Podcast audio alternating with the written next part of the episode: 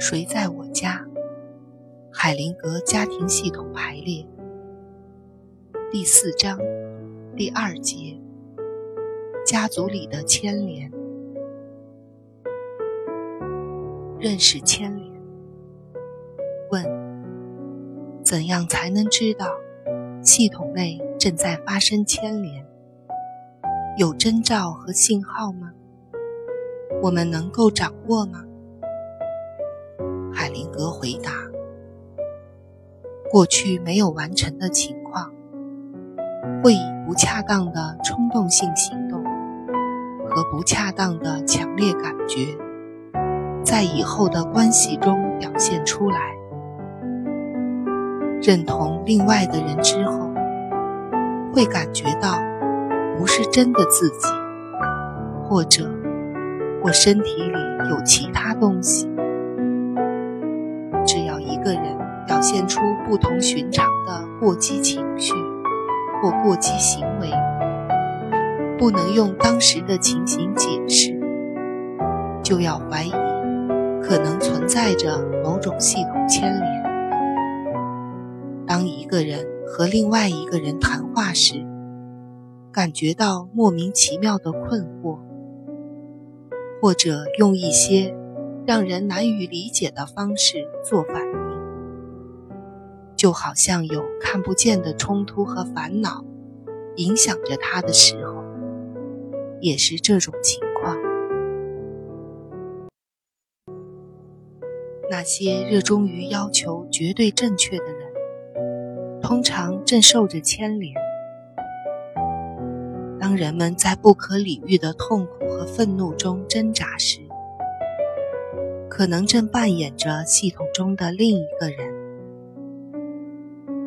如果现实的家庭中有一个替罪羊，在他的上一代中，通常也有一个替罪羊。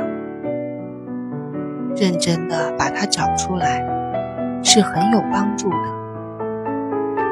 任何看起来夸大、不相称或放大的反应和情绪，都可能是一种认同。要培养自己的感觉，使自己敏感地察觉到提示牵连的线索，像通过练习培养你的耳朵对音乐的敏感性一样，通过练习。你的感觉将不断提高。作为一个初学者，你只能听到最明显的差别，但通过练习，你将能辨别出精细的差别。请看一个例子。案例：对象错了。有一个年轻人。自己也不明白，为什么会有强烈的自杀冲动。其他方面，他表现还不错。在小组治疗探索这一动机时，他告诉大家，很小的时候，他曾对外祖父说：“您什么时候死去，离开我们？”他的外祖父笑了笑，但问题仍然困扰着他幼小的心灵。在系统中说这句话是很放肆的。我说，这句话应该是系统中其他人说出来的，但是现在由系统中最弱的成员嘴中说出来了。他说错了对象。我们要找到。真正说这句话的人和真正的对象。接着，我们发现小孩的爷爷曾经和他的秘书有一段时间很长的感情。在这期间，他的妻子患了肺结核。这句话倒像是爷爷说的，很容易想象他对妻子的感觉。为什么你还不死去，为其他人腾出空间？爷爷的愿望实现了，他的妻子死了，但是下一代人单纯的执行着他们的使命，来弥补他的罪责。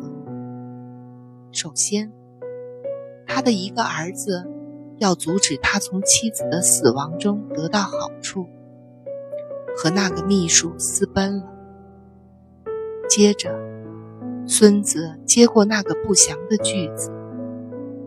但他是对着外祖父说，同时转过头来对付自己，那就是他的自杀冲动。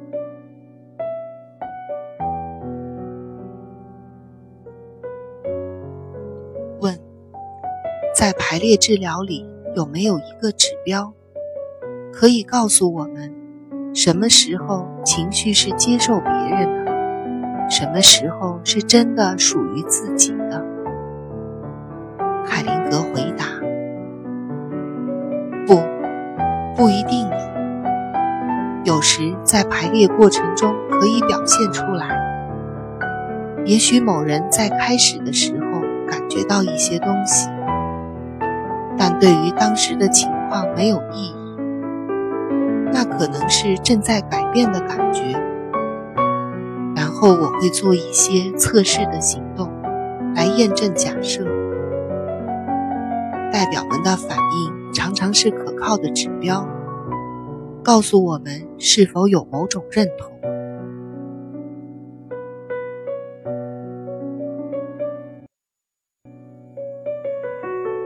认同，化解牵连的一个重要方面。就是找出家族中谁消失了，谁被排除在外，然后把那人带进来，让大家都知道，这样家庭单元就完整了。有一些规律，被排除的人通常是某些遭受痛苦的受害者，或者受到不公正待遇的牺牲品。在其他家庭成员的眼中，那些人常常被看成不好的，为家庭道德和正义所不容。这样，其他人就可以心安理得。其核心动力是系统里某人借助道德方面的理由，要求一些并不一定正确的特权，好像在说。我比你更有权利属于这个家族。集体中有一种紧迫感，要重新接纳所有的成员，以保持系统的完整。这样，就要求后来的成员去代表那些被排除在外的人。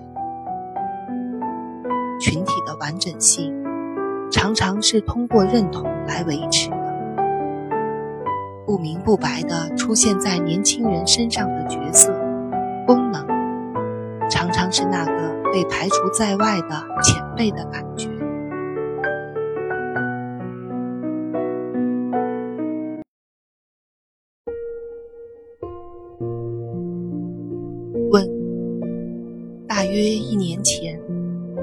发现有一个同父异母的姐姐。